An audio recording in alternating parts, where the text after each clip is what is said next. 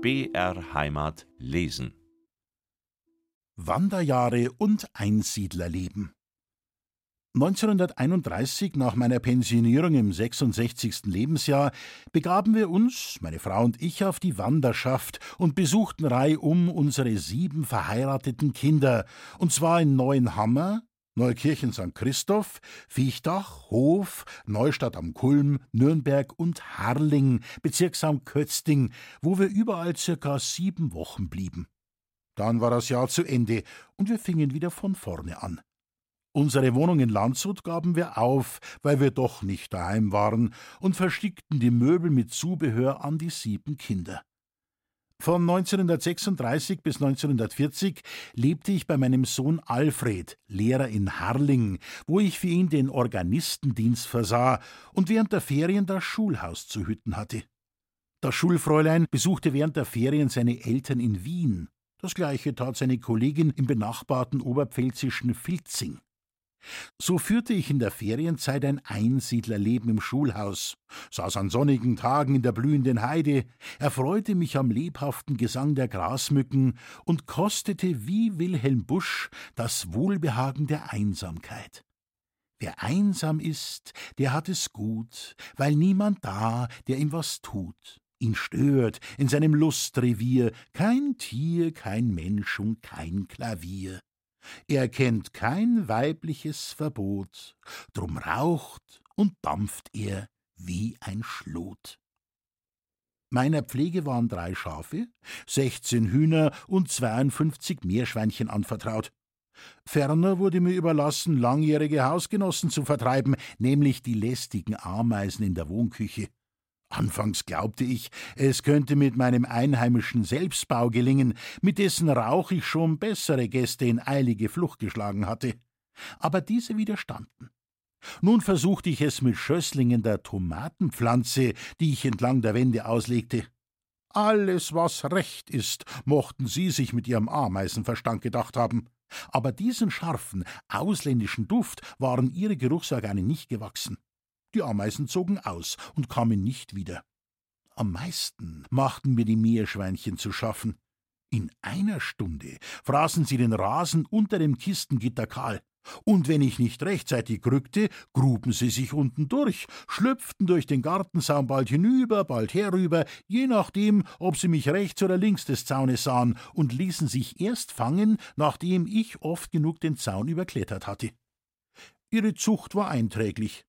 Sie fraßen Tag und Nacht, nahmen pro Kopf wöchentlich um 50 Gramm zu und konnten schon mit 300 Gramm Gewicht an die Universitätskliniken in Erlangen, Rostock und anderswo um eine Mark 20 verkauft werden. Es bestand große Nachfrage nach diesen Tieren, die trotz ihrer langen Nagezähne niemals beißen und sich als Versuchstiere gut eignen. Ich schlief in Halling Sommer und Winter auf einem Haferstrohsack in einer Sandkiste auf dem Dachboden, ließ mir die Fliegen und Schnaken von den Spinnen in den Spinnegeweben wegfangen und aß während der Ferien, auch zu Ostern und Weihnachten, nur kalt, da ich mir von den reichlich vorhandenen Nahrungsvorräten nichts kochen konnte. Auf das Frühstück verzichtete ich und begnügte mich wie meiner Jugendzeit hauptsächlich mit billigem Limburger, Backstein genannt. Vom Hunger war ich nie geplagt. Zweimal vergaß ich ganz auf das Essen, weil ich überhaupt kein Hungergefühl hatte, und ich erinnerte mich erst am folgenden Nachmittag bei einem Waldspaziergang daran so dass Dr. Hartmann aus Altransberg sagte, dass ich wenigstens einmal am Tag richtig warm essen sollte, weil mir sonst der Magen einschrumpfe und ich des Hungers stürbe, während ich sonst 86, sogar 94 Jahre alt werden könnte, wenn mich nicht im Straßengraben der Tod überfalle, denn zu meinen gesunden Organen komme sonst nichts mehr. In der Tat zog ich mir später eine Magenschrumpfung zu, die in Landshut zum Ausbruch kam und bis Neujahres sehr schmerzhaft wurde. An einem Sonntag nach dem Amte fuhr ich sogleich nach Furt im Wald zum Drachenstich, wartete neben dem Rade stehend auf den Beginn des Spieles und schloss zur Schonung meiner Netzhaut die Augen, worauf die Zuschauer sich sagten, da schläft einer im Stehen. Nach dem schaurigen Ereignis mit dem Drachen besuchte ich ein Gasthaus, in welchem Friedenfelser Bier ausgeschenkt wurde, betrat das vollbesetzte Gastzimmer und bestellte mit lauter Stimme eine Mass, hinzusetzend den Krug gut ausschwenken, aber kein Wasser drin lassen. Darob allgemeines Gelächter. Mürrisch setzte mir die Kellnerin im Sommerhaus den Krug derb vor die Nase. Durch nobles Trinkgeld wich ihr Zorn einem spärlichen Lächeln. Hernach kaufte ich mir Käse und trat wieder den Heimweg an, um kurz vor Harling noch im Freien am Straßenrand meine Mahlzeit zu halten.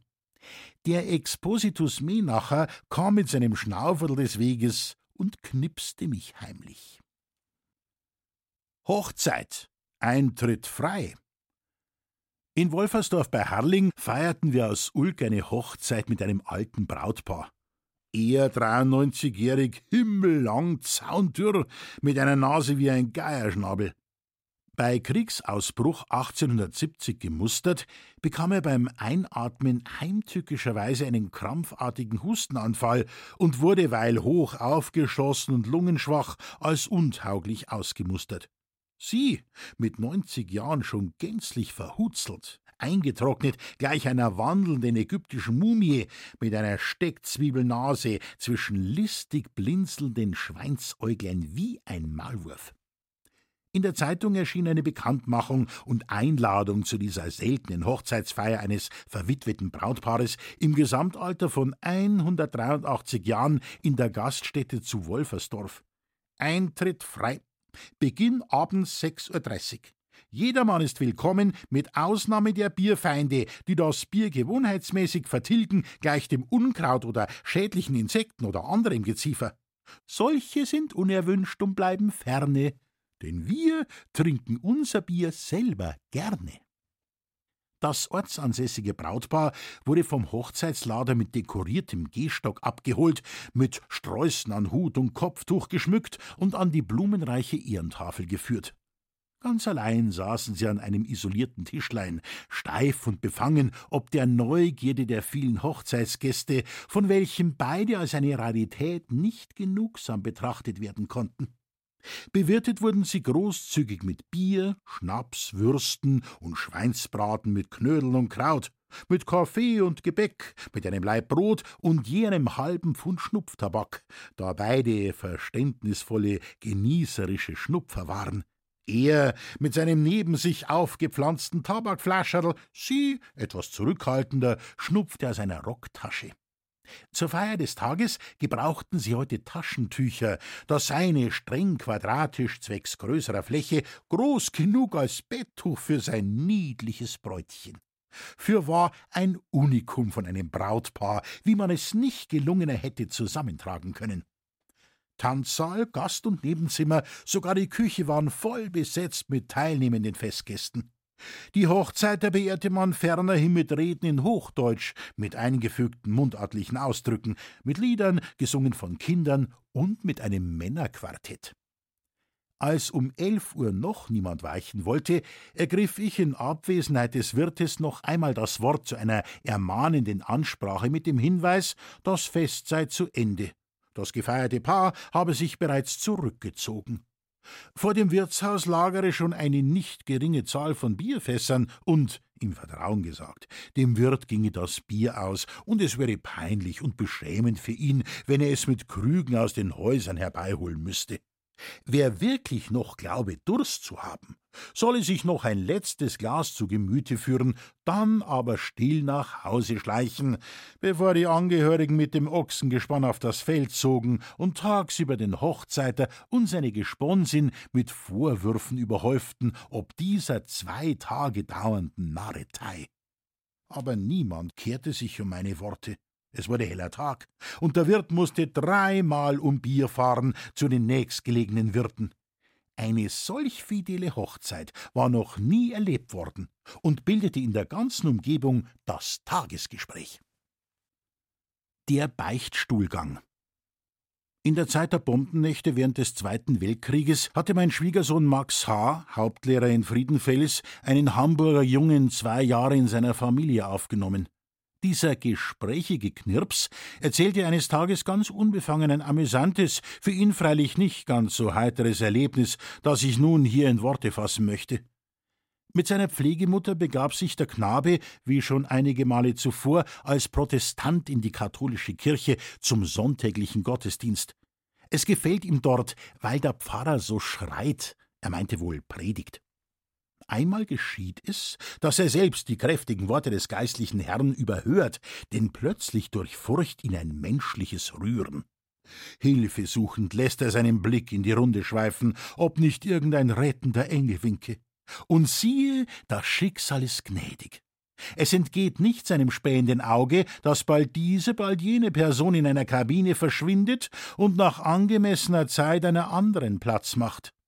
Was kann das also anderes sein als der Ort, wo auch er Erlösung finden kann? Also nimmt er sich ein Herz, bedeutet seiner Betreuerin, dass er aus der Kirchenbank treten müsse und verschwindet auf zehn Spitzen unter Aufbietung seiner letzten Abwehrkraft nach rückwärts, so dass sich seine Pflegemutter keine weiteren Gedanken macht und auch das Folgende nicht beobachtet. Mit einer Kurve hinten herum erreicht er den beschriebenen Ort. Die Gelegenheit ist günstig. Eben verlässt ein Mann erleichtert die Kabine und eine Frau tritt auf der entgegengesetzten Seite ein. Es steht ihm also auch nichts mehr im Wege, und er verschwindet mit großer Befriedigung in den freien Beichtstuhl. Geheimnisvolles Dunkel umfängt ihn. Eilends entledigt er sich seiner Oberkleidung, tastet dann nach rückwärts, um den Sitz zu gewinnen. Wo ist er denn? wundert er sich und kann es beim Bücken nicht verhindern, dass ihm schlechte Luft entweicht und augenblicklich den Beichtstuhl füllt. Das verdächtige Geräusch und noch mehr dessen Wirkung reißt den Beichtvater aus seiner heiligen Handlung.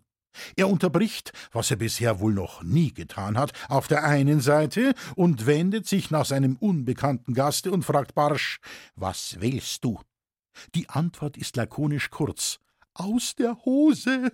Gleichzeitig geht es aber bereits in die Hose.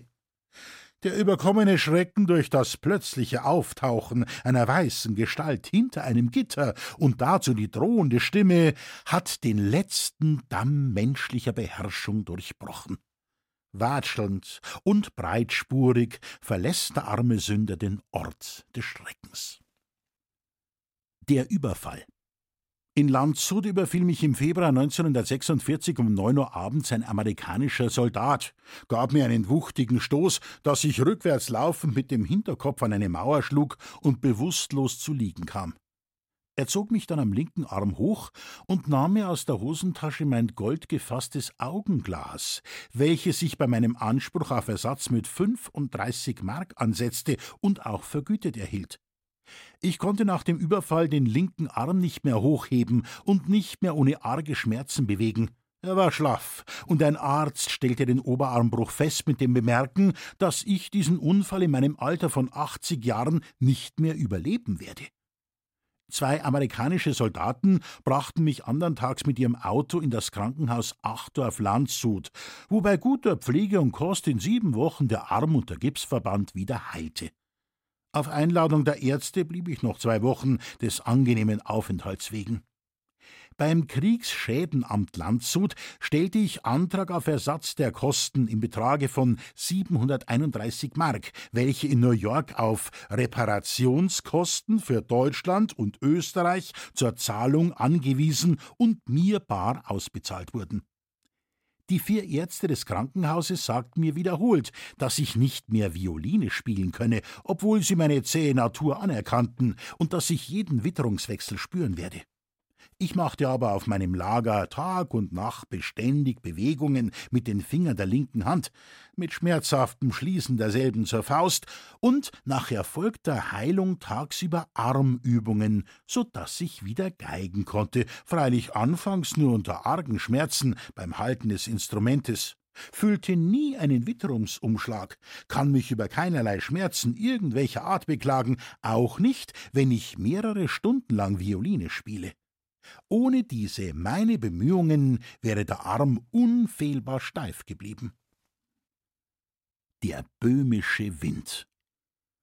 Zu Besuch bei meinem Schwiegersohn, Forstverwalter Ludwig Schmidt in Pfrensch, Bezirksamt Vohenstrauß, lernte ich den böhmischen Wind kennen.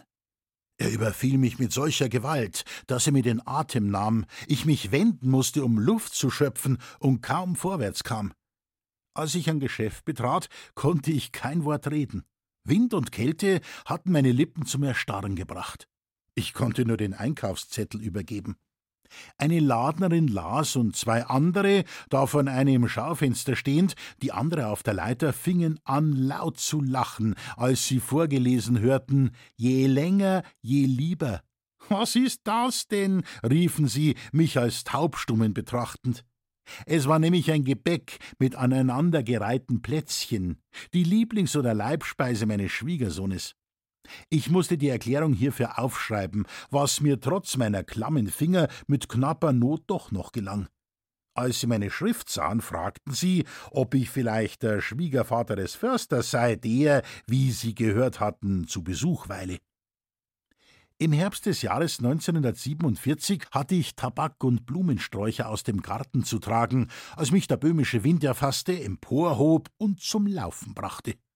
Statt mir nun zu helfen, hielt sich meine Tochter Bertha vor Lachen im Bauch, denn sie sah nichts als einen zerzausten Bauschen, aus dem unten zwei trippelnde Füße vorüberschwebten. Im Windschatten hinter dem Hause kam ich erst wieder zum Stehen. Aber auch Bertha hatte mit dem Winde zu kämpfen, der ihr den Rock zu stürzen drohte wie einen Regenschirm. Eine Gans warf er auf den Rücken und rollte sie fort wie eine Walze, während eine große Futterschüssel ihr auf dem Rande hinterherlief. Die gackernde Hühnerschar wurde buchstäblich in alle Winde verweht. Der Sturm war so heftig, dass wir nur mit Anstrengung das Gartentürl aus Latten aufbrachten. Viele Bäume wurden entwurzelt, manche in der Mitte entzwei gebrochen, eine Scheune wurde hinweggefegt. Mein Schwiegersohn begab sich eines Tages mit einem Kameraden auf die Jagd. Vor sich sahen sie einen Mann, der zwei Kühe hütete. Am anderen Ende des Ackers blätterte seine Frau die Runkelrüben ab. Die Kühe traten in das Nachbarfeld, worauf die Frau ihrem Manne zurief: He du, schau auf deine Kähe auf, stock du ein Pistacho, jetzt wirst du noch blind, du Schafhammel, du Stingerter. Er rauchte nämlich bereits den selbstgebauten, im Geruch und Geschmack fast schon etwas bekömmlicher als Kartoffelkraut. Als nun seine Ehegesponsin nach erfolgter Korrektur ihres schwer lenkbaren Mannes in buckeliger Stellung wieder ihrer Arbeit oblag, kam der spürende Jagdhund gleich dem böhmischen Wind angesaust, ihr zwischen die Beine und fuhr, von der Finsternis überrascht, in die Höhe, den Rock mitreißend. Mit einem Aufschrei fiel das erschrockene Weib um, wie vom Blitze getroffen einer Ohnmacht nahe, erwachte aber wieder durch das weit schallende Gelächter der drei Zuschauer. Die Kirchweih. Mein Schwiegersohn Max M., damals Lehrer in Neukirchen St. Christoph in der nördlichen Oberpfalz, berichtete mir folgendes Ereignis aus seinem Schulorte. Für die genügsamen Oberpfälzer ist nach harter Sommerarbeit die Kirchweih das höchste lokulische Fest des Jahres. Auch der Stäfelgirgel, der als Knecht des Dorfwirtes dessen altem Inventar zuzuzählen ist, hat schon den ganzen Sommer für die Kirchweih gespart. Heuer hatte er auch was Besonderes vor. Die Zenzi aus dem Nachbardorf, auch schon in fortgeschrittenen Jahren, aber noch nicht außer Gefahr, hat es ihm angetan. Nun aber soll es ernst werden. An der Kirchweih will sich der Girgel Schneid antrinken, mit der Zenzi tüchtig tanzen, und dann wird er sich schon zu reden trauen. Den Girgel locken außer Zenzi noch andere Kirchweihfreuden. Gut essen und trinken und schlafen. Nur einmal möchte ich ausschlafen. So jammert der Girgel jeden Tag, wenn der Wirt ihn zum dritten Male weckt. Ja, zwanzig Stunden kann ich schlafen, wenn ich dürft. Aber heuer ist Kircher Montag, wo ich nie den Kirchgeh brauch. Da wird's ausgenitzt. Leider bekommen böse Buben Einblick in Girgels geheimste Kirchweihpläne, und Satan schürt das Feuer, das dem Girgel die ganze Kirchweihfreude verbrennen soll. Am Kirchweihsamstag sitzt der Girgel schon selig und feiertägig in der Wirtsstube. Ganz vertieft in der Schafkopfspiel merkt er nicht, wie meine Mixtur aus Märzen und Schnaps serviert wird. Denn heuer soll's ja was werden, so denken auch die bösen Burschen, die ihm eins auswischen wollen. Sakrati, schreit bald der Kirgel, ist das Kirwer bei heuer gut. A Beierl wie a Öl. Und bald juchzt er und jubelt. Wer hat Kirwe? Wir haben Kirwe! aber nur zu bald fällt ihm ein unbändiger Schlaf an, und weil der Kirgel morgen auf dem Damm sein will, reißt er sich bald los und begibt sich in seine Schlafkammer. Bevor er sich aber schlafen legt, betrachtet er wohlgefällig seine gestapelten Kirchweihschätze. Einen Stoß saftiger Kaskuchen, eine Schüssel voll Kechel, einen Strang Knackwürst, ein Stück geräuchertes so groß wie eine Rostsee und obendrein fünf Flaschen Bier. Es soll ja heuer für zwei reichen, hat der Wirt mit einer gewissen Anspielung auf die Zenz gemeint. Der Girgel kann nicht umhin, sich einmal tüchtig zu stärken, um dann wie ein Sack ins Bett zu fallen und zu schnarchen. Girgels Schlafstube liegt oben im Hintergebäude mit Sicht auf den Obstgarten. Da er erst seit einiger Zeit in dieser Stube haust, hat er gar nicht bemerkt, dass vor dem Fenster ganz dichte Fensterläden hängen. Die werden nun mittels einer Leiter von Bubenhand leise, ganz leise zugeschoben, worauf der Girgel den Schlaf des Gerechten bis zum Sonntagabend schläft. Als er endlich erwacht und lebhaftes Treiben und Juchzen vernimmt, meint er, Sapperlot, die kummer heut auch nicht ins Bett. Es war aber Zeit, dass er Fried wäret, da man schlafen kann. Er dreht sich auf die andere Seite. Weil er aber doch nicht gleich einschlafen kann und er wieder Hunger und obendrein ein menschliches Rühren verspürt, springt er auf, singt ein Loblied auf seinen extra großen Pont de Chambre, spricht seinen Vorräten zu und wirft sich wieder zufrieden in Morpheus Arme. Als er wieder erwacht, ist es wirklich Nacht, die Nacht zum Montag. Er weiß es natürlich nicht und schimpft, weil er so schlecht schlafen könne. Obendrein meldet sich wieder die menschliche Schwäche, die ihn zwingt, auf dem Gang das Örtchen aufzusuchen und sich hernach am Geräucherten zu laben. So findet er zwar wieder sein seelisches Gleichgewicht, aber keinen Schlaf mehr. Er beginnt auf und ab zu gehen, ja sogar aus Verzweiflung das Sonntagsblatt zu lesen, bis es ihm gelingt, kurz vor Tagesbeginn des Kirchweihmontags einzuschlafen und auf Anhieb bis in die Nacht durchzudösen.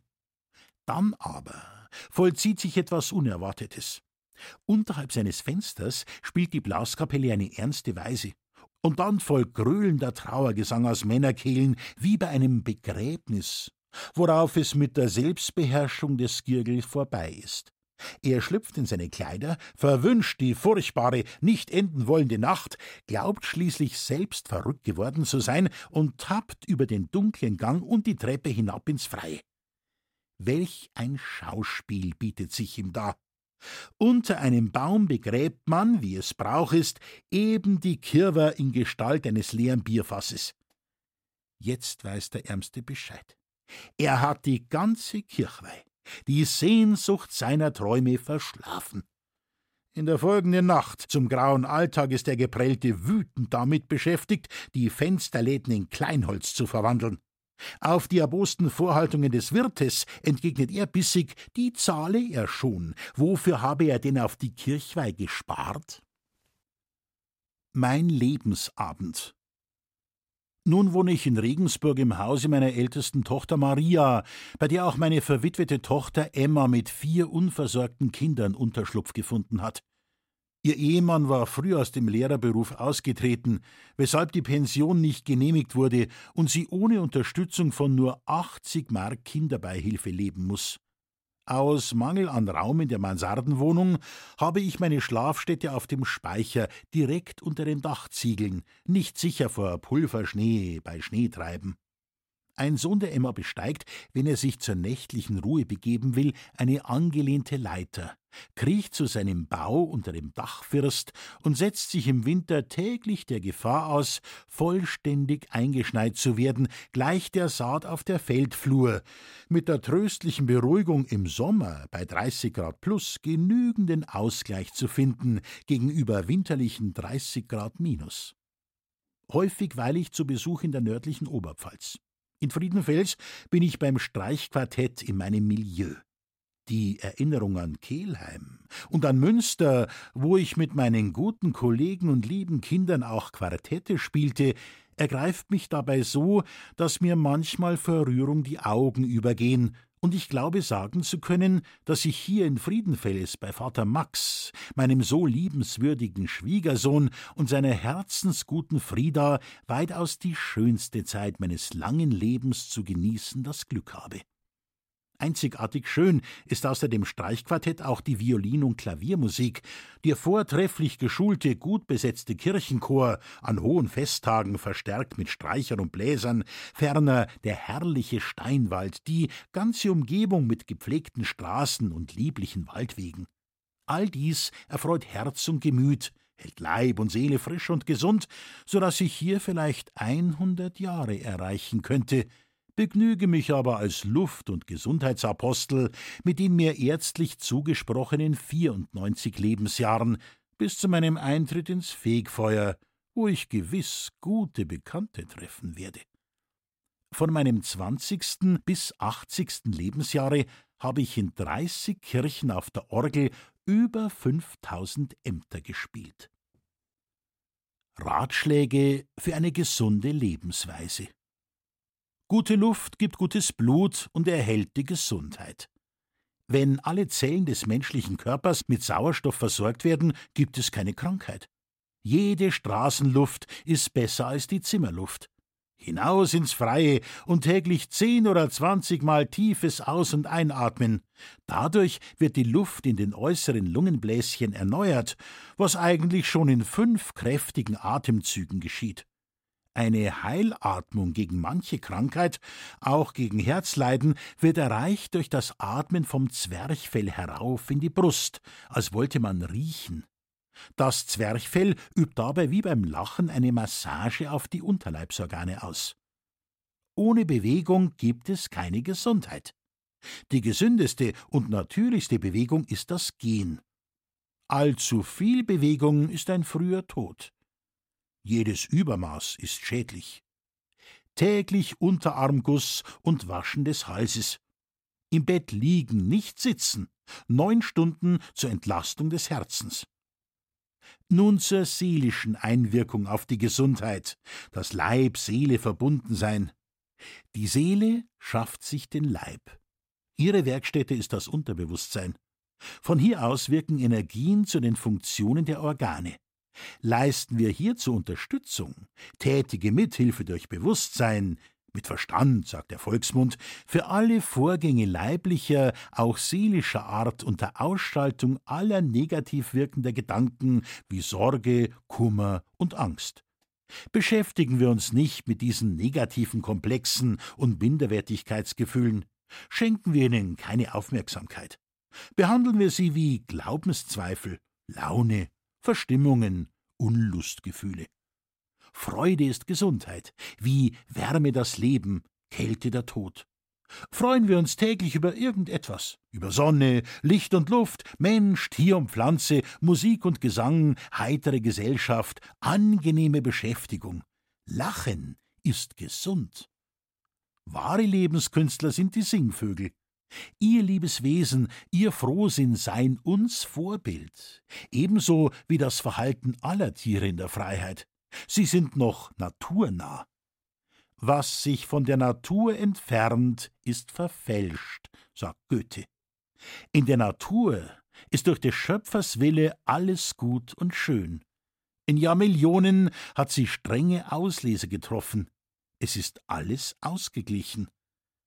Wo aber der Mensch angeblich verbessernd eingreift, entsteht Qual, Schmutz und Unordnung. Unsere größte Lehrmeisterin ist die Natur.